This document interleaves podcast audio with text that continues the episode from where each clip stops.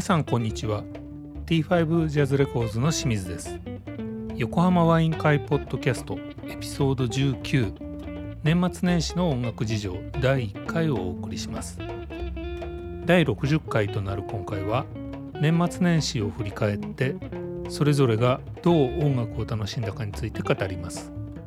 なぜかメイドカフェの話題からスタートして各人が年末年始にどんな感じで音楽を楽しんだかを語りますまた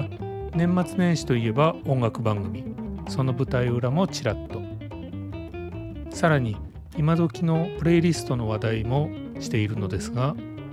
昔はカセットテープに自分で録音していたのと発想的に近いのか遠いのか皆さんどんな風にプレイリストを使っていますか Twitter などで「ハッシュタグ横浜ワイン会」をつけてご意見をお聞かせくださいお送りするのは T5 ジャズレコーズのほぼ全てのスタジオレコーディングからミックスを担当してくれているレコーディングエンジニアの斉藤隆興さんプロデューサーマネジメントの大谷智博さんそして T5 ジャズレコーズの私清水の3人でお送りしますワイン片手に最後までごゆっくりお楽しみください2022年第1回目のはい。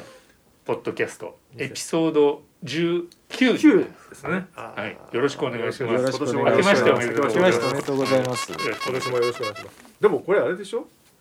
このまま行くとあ上がるの2月なんでしょこれあ、そうです ね。あ、そうなんだ。かなり時差が。そうですね。ちょっと時差があ2りま月すにが。 2月に明けましておめでとうございますね。あそうですちょっとまあでも旧暦みたいな。いいんですよ。えはい旧暦、え。え旧暦ねえ。え確かに。そうですね。はい。えいやーあれあの前回の時に本当は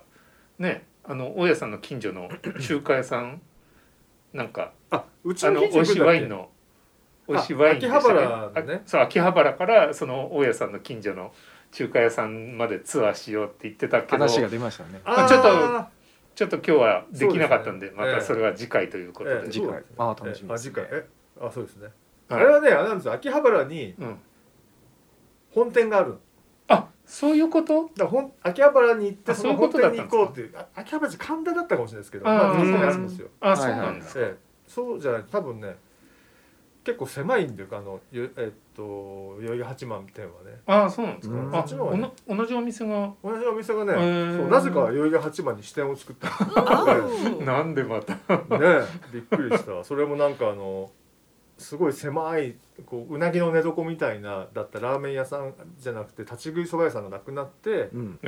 ーそこをこう改装して改装したんですけどえーだから最初怪しい店かと思ったんですあかなりーなんか狭いとこになんか。うんやってるからでもそしたらなんかテイクアウトがん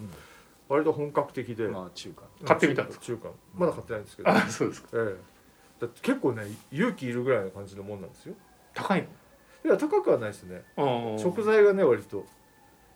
独特なものが多くてへー独特なものを楽しみなんですけどね買えるとか買えるあそうまあそういうノリですねあそういうのにやっぱりアヒルとかアヒルとかあへーーそういうそういうノリへーまあ中華はね何でも使何いでもまあってすこからねそうれでだすよねから本当に本格的でおおと思って、へーうーんへえと思ってで中見ると普通に前のなん立ち食いそば屋をちょっと改装した感じだったうんで、んうんうん気軽な感じなわけうんうんでおーじゃあで見たらそんなに混んでなかったから、うん。入ろうかなと思ったら、うん予約でいっぱいですって書いて あマジであーそうでするあれへ人気店なの人気ですねここと思って人気なんですね、うんできたばっかりですごいじゃんと思って検索したら本店があってそこがもう超人気店であなるほど。でこっちも当そうい然う人気店になってる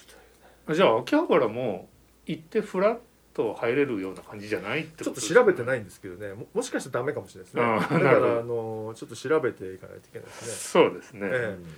まあ、秋葉原この間の話だとかなり濃密に回るっていう話をしてたんで聞いたら一回調べないとちょっとあの 道順が分かんないかもしれないね。うんなるほどそうだねええなるほど濃密な感じでねはいはいでもやっぱりあれじゃないですか秋葉原行っ たら今いまだにメイドカフェとかあるからそういうとこ行った方がいいんじゃないですか、ええ行ったことありますないですあないですねない行ったことあるないないなないい。メイドはないね。あ僕一回だけあるんですよ、んへーええ楽しいの？あのねほぼ記憶が飛びかけてるんだけど、うん楽しかった記憶が、へー それねあれなんですよねあの朝日新聞かなんかの取材でうんえっと笹井さんの取材えでー秋葉原を歩くっていうのがあってそれに同行したん ですよ。それで最後でその時にあの、しまあそのまあ、その時真空管屋さんも行ったかなでその時僕が前買った店と違う店だったんでうんだからさあの時23軒ありますって言ったのは一応そこが根拠になっててあへえでいくつか見て最後にうんせっかくなんで、うんそのメイド喫茶みたいなとこ行ってみませんかって言われマジでてえさやさん一周ひるんだんだけど、うん俺が行きましょう行きましょうとか 言ってそれで行ってみたんですよ、ーああそうええなかなか異次元体験で面白かったですね、あの僕ほらオフィスが乃木坂だったじゃないですか、はいはいはい、うんあの頃こうよくね、んあの六本木をああ駅で使ってたんでまあすごかったですねあー呼び込み呼びは込みがうんうね、ん一時ね、はいそのはいはい流行ってる頃あはの秋葉もね呼び込み今でもすごいんだよね、うーん面倒くさいですねだからあの岩本町側に行った方が飲み行ったりするのは楽ですね呼び込みとかいない普通に居酒屋があるだけなんえで、いまだにそういう呼び込みいるんですか結構メイドカフェのね、メイドカフェの、うん、いっぱいいますよ、いっぱいいるあそう、もう,、ん、もう好きだったらもうぜひ通っていただいて そんなあのキャバクラみたいにお金かかんないんであれは普通の喫茶店なんですかうんでもちょっと違うのいやいやもう一緒ですよ、一緒うん、メイドの格好して女の子が来てうんうんサーブしてくれるってだご主ご主け人様とか言ってくれるだけで、だけでうん、他は一緒他は一緒ですよあそうなんえだ、値段も一緒えちょっと高いのいやその時ちょっと高かったと思うその時あーあのお支払いしていただいちゃったんでジャズ喫茶ぐらいあジャズ喫茶ぐらいじゃあああともうちょっと高いかなあもうちょっと高い、うんでもそんなにねないって ちょっと気が付いたらうわとかそういうことはないですよあなるほどないと思いますよその長い話な んで適当なこと言って大変なことだったら大変だから、ねええこれから今から行こうっていう方もねこれを聞いているかもしれないからいるか いるかもしれないいでするかもねしれないですうねんええいやーはいでそれぜひねじゃあ来コロナが落ち着いたらそうですねオミクだロンねいぶ先になるかもしれないですすね来月あたりもうね大変なことになってるかもしれないから、まあそうですねね はいはいじゃあじゃあ今日はですね、はいはいまた大家さんからご提案のテーマがあもううるさいですね年末年始の音楽事情あなるほど音なる楽今年期待のほにゃららと抱負、ほどえー最後におまけのプレイリストあなるほどこれあれですよあの音楽事情っつっても、はい各自がはい年末年始、どんな音楽どんな楽し音んだか楽楽しんでたかとそうですか、ね、まあ何も聞いてなかったとかそういう話あーはーをうはん、しようっていうそう話でですねすよなるほはどい、ねそうですね、ええはいそうそうそうそういいと思いますそんなそ話なれんですプよレイリストの時でもいいんですかプレイリストの話の時でもプレイリスストはまあ最後につなげればいいんじゃないですかねそのそういうことこねのまあ僕も年末年つ始なのがってるんだけど音楽事情僕はつな聞がっいてるてんだたものを結構入れてきちゃったんだけどああいいんじゃないですかそれあ全然そういう話それでもうんそういうそ感れじでもでもはいそういう感じでいいんじゃないですかね、ええ、僕はあれですよ年末年始ははい今年はほらあの帰省したんですよ僕ねおお実家に、ででまあドライブが長いんで長いって言ったってまあ、まあ要は関東圏を回ってるだけなんで車でずっと移動するんうですけど、んまあそれ用にプレイリストプレイリスト作ろうかなおとお思ったんですけど、はいうん年末割とバタバタしててですね、うん結局それはできずにうんあえなくもうなんとなく Spotify であのおすすめ好き好きを押してたやつをうんうんまとめて聞くっていう、 そういうので全然プレイリストとかは使わなかったんですよね。まとめて聞けるようになってるんですかまとめて自あ動的にのお気に入りみたいなホルダーができてんですよね。あのあーハートマークを押すと、はいはいはいそうお気に入りだそうお気に入りの曲、あーお気に入りの曲をなんとなくこう聞いた聞いていきながらこう書いたっていう。まあでもそうですよねもうがっつり作んないですもんねなんかねいや作んないですねねえでも斎藤世代だとわかんないけど僕たちの時って割とカセットでカセットではいはいはい作ってたよね作ってましたね作ってたあ作ってた、うんそうすると人にあげたりねあそうそうそうですよそうするとさ割と作る習慣みたいのがあるからあったあったうんいやでも今の若い世代は割と作ってるみたいですよああそうなんそうですなねん僕のだってへーあの車のディーラーのうんやつとうんそういうストリーミングの話した時に、うんはい彼も Spotify でおえでなんかその Apple Music じゃないとなんかできない機能があるみたいな話をしてたんですけど、うん車でうんでもその彼も、うんうんいやもうプレイリストいっぱいあって、うんうんもう今更移行できないんですみたいな話をしてましたから。っそうなんですよ。はいあれ移行できればいいのにね。ていう話を前にしましたよねえねしましたそういうサービスがあるって今ああるの。あるのへあそうなんですか月額いくらとか取るんですけどどだからでもも移行する時だけうんうんうんガッと払えああばだってね移行できるんですななるるほほどどねなるほどなるほど。高いんですか。 10ドルぐらい10ドルぐらいなあーもうね。 1000円ぐらい1000円ぐらいか。ななるるほほどど。ねなんかな本当は頻繁にしたい。あのねつくたまにそのなんていうんですかね。まあ僕 Spotify メインで使ってるんですけど、うんたまにハイレゾで聞きたいんですよ。あはいあはいええうんできれ言ばって作まっしたねたプレイリストドカンってそうそれを聞きたいな Amazon に持っていきたいって言ってましたねそうだからだから僕の環境だと Amazon Amazon に持っていくしかないんですけど、うん今だと持っていけないんで、うんでもそれお金払えばできるお金払えばばねそういうサービス使えばなるほどなんかでもちょっと尺に触りますよねそんなのなんで金払わなきゃいけないんだみたいなねそうねただ一 回プ一レイリスト移行する回のにプレイリストをじゃあこっちでまめに作ろうかな見ながらと思ったけど、うんなんかバカバカしい感じがする結構な労力じゃないですかだってそう結構な労ね力ですねうん大変ですよね、大変ですよまた Amazon でも昔のカセットにうんうね、ん一曲ずつダビングしていくのはもっと大変ですよね、大変でした それは確かにそれ今考えるとだからねあの時はね楽しかったからね な何が違うんだろだってリアルタイムに聞かなきゃいけないのそうやっぱりレレベル決めてさう一個ずつ録音する方がやっぱりその手間が楽しいんですかね楽しかったですねなんかねプレイリストポチチポチの方がつまんないですもんねつまんないですね共有 共有するの大変だしねねえ作って1個作ったらまあそこでダビングするやけど普通に考えたら大体1人にあげるぐらいでいやそうですよねあげるんだったらね、うんうん今だったら拡散できちゃうわけじゃないですかうん拡散め迷惑かもし一れない気にねまあやろうと思えばの話ですけそどうねですねあだからほらあのなんていうのかな資料なんかもうんまあ Apple Music とかね、うん Spotify 入ってればまあストリーミング上で共有すればまあし資料で共有できちゃうんでねそうですこれね聞いといてくうれるんだからまあ昔に比べたら随分楽ではあるんですけどね、ううんたまに僕作ってますよ、プレイリストええお Oh. おすごいえ豆ですねえええなんかそれはドライブ用みたいな、なんかね見たら、うんまあ実はそのなんていうのかなこう資料用に作ってるのもあるんだけど、うん雨の日に聞く用とか作ってるあええすごい俺も作ってんですよ意外とあらえマすジごいもでうプレイリストだらけなんですよすごいな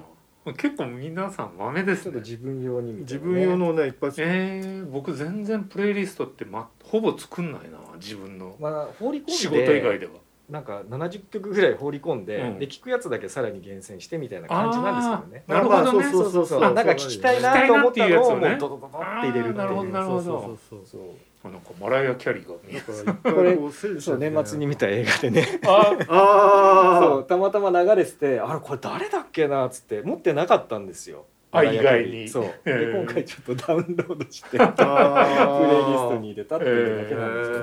ーもうねこここれ全部わすごっこれ全部あすごいですねそれはすごいな、へえー、これす全ご部いそうですー100個ぐらいあるんじゃないですかそもれう100個じゃあるんじゃないかななるほすごいどすごいですね、えー、びっくりそれはすごいや僕なんかだってじ多分10個ぐらいしかないもん僕なんか仕事用の数個しかないです全く作ってないプレイリスト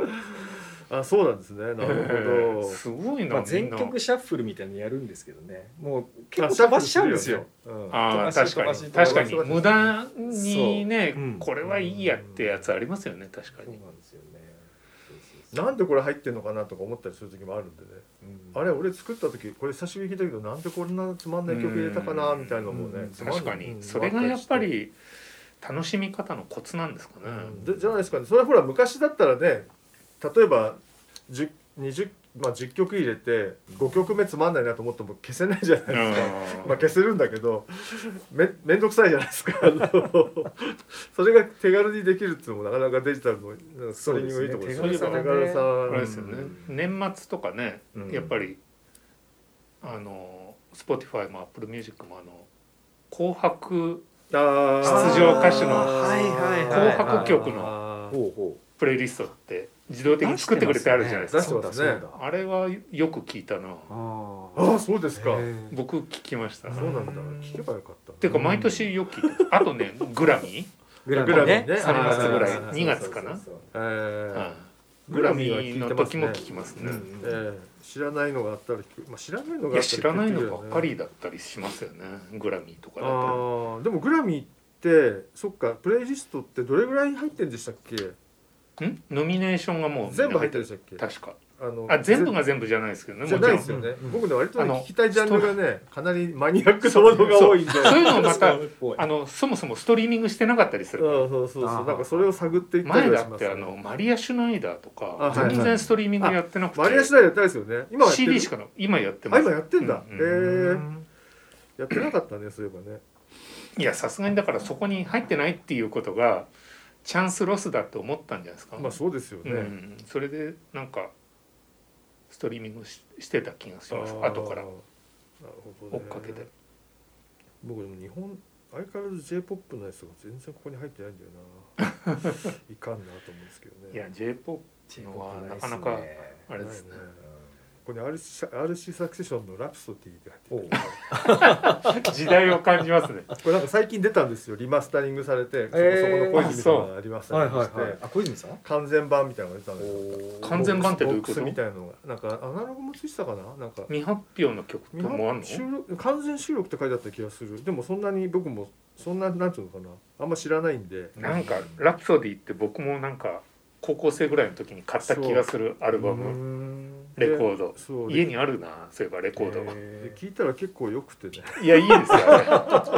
結構盛り上がっちゃったんだよねうんとか言って1回しか聞いてない1回聞いた後はこう曲曲で聞いてるだけなんだけど、はいは うなかなか盛り上がるなとかんいいっすよね。 昔のね職場の先輩がね好きで聞いてましたねあ車のあ音いっつも聞かさせてくれる、え音響はねそうその RC サクセションっていうとね僕も高校の時にこれも必ず人にするんですけどすごいおとなしいね白太くんっていう男の子がいて男の子ってまあ同級生うんですけどですごいおとおとなしくていじめられっ子だったんですよー、うん。それが RC サクセション見てライブを見に行ってうんもう清志郎に狂気しちゃってうんその日から性格が変わっちゃ って不良と喧嘩しだすんですよ。マジですおーびっくりしたもうごい。音楽の力はすごいなっやすごいなとて。思ったなちょっとねからかいみたいなことやられたらねいきなりパコーとか言ってね え跳ーねのけたんですよすごいすごい。すげえなハクター それちょっとブレイクしすぎかもしれねない。で僕が音すご楽い影響力まあですそねの不良の人も音楽好きだったんだけど高中正義とかだったんだよねああ、そうだ。うん、で僕は割と歌もんだったんでよくね話しかけて話してその日からねうん音楽の話するようになったんですけど、それそういうねもう RC サクセスでそういうねああのー思い出があってねえー、まあでも確かにそうやって昔音楽がねきっかけで友達になったりとかってえーありましたよね、えーそうですねありま僕も高校の頃やっぱり洋楽聴くやつがやっぱりあの頃もまうだんうん少なくって洋楽聴くやつ同士でなんか仲良あかったよー気がそうなりますうなよね覚えがありますねううんんまさにそうでしたそうね洋楽はベイシティ・ローランスですか僕たちの世代はうなベイシティローラーズはちょっと上かいや聴いてる人もいたけどちょっと僕は好きじゃなか ったローランスペアだったそうかでも僕のその洋楽の好きなやつがえ友達がえええデビッド・シルビアンとああレデかィシルビアあーはねいジャパンのそうういう系が好きで。うんーんまあ今で言うとちょっともしかしたら LGBT 系だったのかもしれないけあーどそうなんだあーかなりこうそういう意識が高いやつで、えーその美意識がはいはいはいえちょっとね他の友達とはあんまり話をしないぐらいあのーツンとした感じだったんだけどえ音楽の話ではすごい僕とは仲良くしてああくそうれでてす。ねうん面白いやつだったなと思いますね今思い出すとちちょっと名前も忘れちゃったんだけそうなんどですか SNS で探してみてくださ確か にねえ今すごい人になってたりしていそうかもしれないですよ、ねもうねいやーそうだそうだねだからさそうですね僕だと年末はねあの歌番組見ましたよちゃんと紅白「紅白歌合戦」とレコードレレコ大ちょおーあそーう決めてたんですっねとまあ仕事が仕事が 仕事で行っていたって紅白はでも仕事は関係ない紅白は一曲あったんまあです奥様がまああれは録音だったんで、あまあ、本番はいだから録音じゃ本番行ってないんで見れたんですよあねああなるほど、ええレコ大はね本番に行っちゃうんでうんあの実を言うと見てはいないんですよ、ねうんそそこのモニターでうん見てるだけなんですよ、なるねほど布袋さんとかねミーシャとかは生でやってたんでねミーシャはね割とずっと生なんですよ「紅白いやミーシャはねちょっと感動しましたね」あああー書いてますそうねなん紅ですね白あーすごかったなあれああそうですかでうちのかみさんはあれ見て藤井風の大ファンになっちゃってあーあーそうなんですねへーもう今日もずーっと1時間ぐらい聞かされて車の中であーそうなんだへー彼はでも洋楽のしかも 80s 好きなんですよね、ああ そうなんだそうなんかね、えー今日聴いてたやつはなんかピアノの弾き,、うん弾き語りでうんうんもう洋楽の曲を片っ端からこうカバーしてへえあそうなんだ歌いまくるみたいなそうですねで彼のだって普通のうん何そのピアノの弾き語りじゃないやつも聞くと、うんうんあ何これどっかで聞いたことあるよねみたいなやつばっかりですオよッケー洋楽ですよねね昔のほとんど昔の洋楽みたいな70年代フレーズをああああ完全にこうまあパクってるっていう言い方は悪いけど、うんうんうんうんまあちょっとそのリスペクトなのかうーんどっかで聞いたことあるよねこれなんだっけみたいまなあや意つ識ばっか的にそのまま使ってるでしょねうね意識的に、えまあちょっとウえィークエンド的な、あーああそういう感じなんですかえーまあそうね、まあ、僕は別に特に何も感じなかったんで すけど、ええ、僕はあのあの山内圭介さんという演歌の方を初めて見てですね、えなるーほどこんな人が僕はねあのこれはいい仕事をいただいたなと思いましたね、うんこんな人が今演歌を歌って人気があるんだまあそうなんだってちょっとそこのび部っく分りは、しちゃいましたね風呂入ってたかもえーと思って いやーびっくりしたな、ええーと思って今いろんな人がいるんだなと思ってああええあのいい意味で言ってますからね。はい。え斉藤さんも紅白見てましたねう子ん供たちが見てたんでねああそうですよねそうそうそう見てましたね誰が良かったかなあんまり覚えてないというレコ隊はね完全もう完全じゃないんだけどほとんど生収録箱番状態でやるんで、ああまあなかなか面白いですけどね。それそれはそれで、ええ演奏者はやっぱり大変ですけど。リハからずっといるんでねリハも4日間ぐらいやってるんですよねあれもレコ隊もなかなかもうそそっちはそっちで朝から来てリハを朝から来て2日間ぐらいまるっとやってで本番なんでね、まあ、ゲームは半分ぐらいしか来ないんですけどねなるほど予算縮小のためにリハとかはねあだから割と本ちゃんのうんランスルーっていうのが本番の前にあってそこで初めて全体のサウンドを聞くんで割とねああやっぱり人数増えるといいねみたいなね、ーそういう感動があったりするんですよねなるほどね絶対ええ今年は新しい若い演出の方が入って、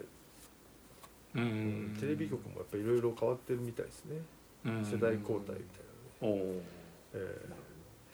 えなかなか FNS のねリハなんかも大体カルテットしか来ないもんねそうでしょうリハってそう今本番はもう多いんですけど多いんだけどうねーんカルテットぐらいだよねそう頭の人たちばっか来てしてねなるほどまあそうだよねお金すごいかかっちゃうからねうんねそんなるほど、うんそんなあえー厳しいえーなんかんちょっと前はうん割と気を使ってこれだけ減らしていいですかリハはとか聞かれたんだけどうんうん今時もう聞かれないー当たり前のようにんもう当たり前なん言っですたねら少ないっていうはねいは あのあへーあそうねそうそうそういうことだよねみたいなねえもうそそう昔はブラスも減らしたいって言われた3人しかいないんだけど2人にできませんかとかよく言われたこともあったからな、うんもうそれは完全にあれなんですねやっぱりそのコスト面もう完全にコストそうなんだですよええそういや今ほらあの話題のいうんゴールデングローブ賞を取った映画あるじゃないですかああ日本人監督あの、あれねなんだっけえっとタイトルドライブ・マイ・カーねドライブ・マイ・カーあえあの監督ってこう台本の読み合わせの時に、その実際に演技に入る前のね、うん撮影の台本の読み合わせの時ってもう一切感情を入れずに事務的に読んでくださいってえええへえあえてうーんでそこではとにかく感情は一切出さずに、うん本番でそれは全部やってくださいっていうやり方するんだってね。ええだからそうしないと、うんうんやっぱりほらまあジャズもそうじゃないですかなんかこうリハーサルやるとフレッシュさがなくなるとか言ってね鈴木久嗣君とかもほとんどリハやらずに本番のレコーディングやるけど、本番ですからねそういうのと同じなんでしょうねなるきほっとどねその感情を出した表現に対して相手の役者さんがどう反応するかみうたんいななるほどなるいやもしかして一瞬ね音楽もそういう感じなのかなと思ったけどそれ違は違うった全然違いますほど 違いました違うねんで全然違いますジャズはできますよね、うんアレンジされたものはちょっとできないですねれはそうですねええ綿密にまあ日本の音楽は、まあ、映画もそうなんだろうけどやっぱりマーケットがちっちゃい分コストもかけられないんで、うんリハにあんまりお金使えないですよね、なるほどねうん、だって1ヶ月で流行ってるとかねで舞台の人たちは偉いなと思うんですよね演劇の人たち。うんやっぱり2週間の、まあ、同じものを2週間ぐらいやるわけですけれども、うんやっぱりそのリハーサルみたいなものがうん2週間以上ありますからねそうですねだからそのお金のかけ方っていうか、まあ、お金いたどれぐらいもらってるのか僕あんまりし把握しないんですけど、うんそこは偉いなっていうかすごいなと思うんですよね。まあ、コンサートのリハでもねしっかりやる割としっかりやることやってるじゃない斉藤とかそうですね長いですね僕たちがかかってるもので1回しかやんないとかありますからね。あるあるうんうんだからそれだとだからコンサートの初日はまあなんとなく危ないっちゃ危ないですよいろんな意味で、うん楽しまあ、そこが楽しいのそこがってゲネ言われみたいななえそういうそ こうそといやうそういうことになりますよ、ええだから最後の一番最後のところとずまあもちろんそれはリハいっぱいやっててもそうなんだけど最後の最初と最後と随分違うなっていうああまあまあ、演奏する人やのり方がながらそう作っていくみたいなのありますよそうね。やっ確かとに解放されてきたみたいなこと言う場合が多いですからねやっと解放やっとそうでしょうね譜面から解放されて、そうですよねやっとっていう感じのことを言う人が少なくないんですよね。まあちょっとこうやっぱそれもやっぱコストのことがあるのでまあだから、仕方がね、ないですね。大きい会場を最後に持ってくんですかうねみんん、なやねっぱりねさいね大体ゲネは ゲネじゃないかゲネが初日はどこでやってみたいなのが大体決まってるのはやっぱそこはなんとなくそれをやりやすいところうで。んっていうのが決まっててやるのはやっぱコストかけられないところがあるんですよねうんそれだけの時間長い時間人を拘束してそこにお金を払ってあげるってことはできないですからね、まあちょっと残も残念なところでありますけどね、うんうんうんそれができるぐらいスキルが高いってこともあるんですけどね、まあ確かにねなるほどね裏を返せばいろんな人たちがねそのスタッフも含めてね、そういうのもありますよね。うん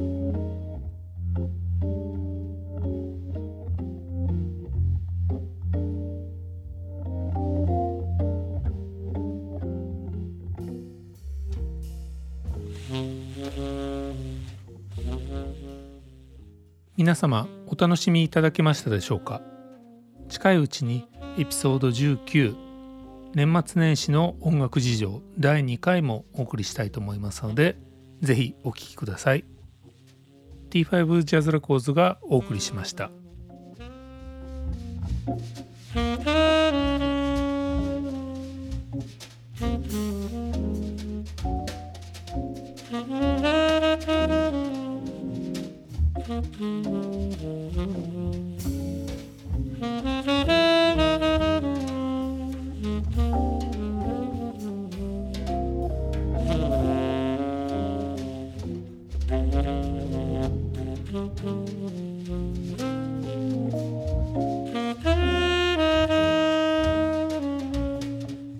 「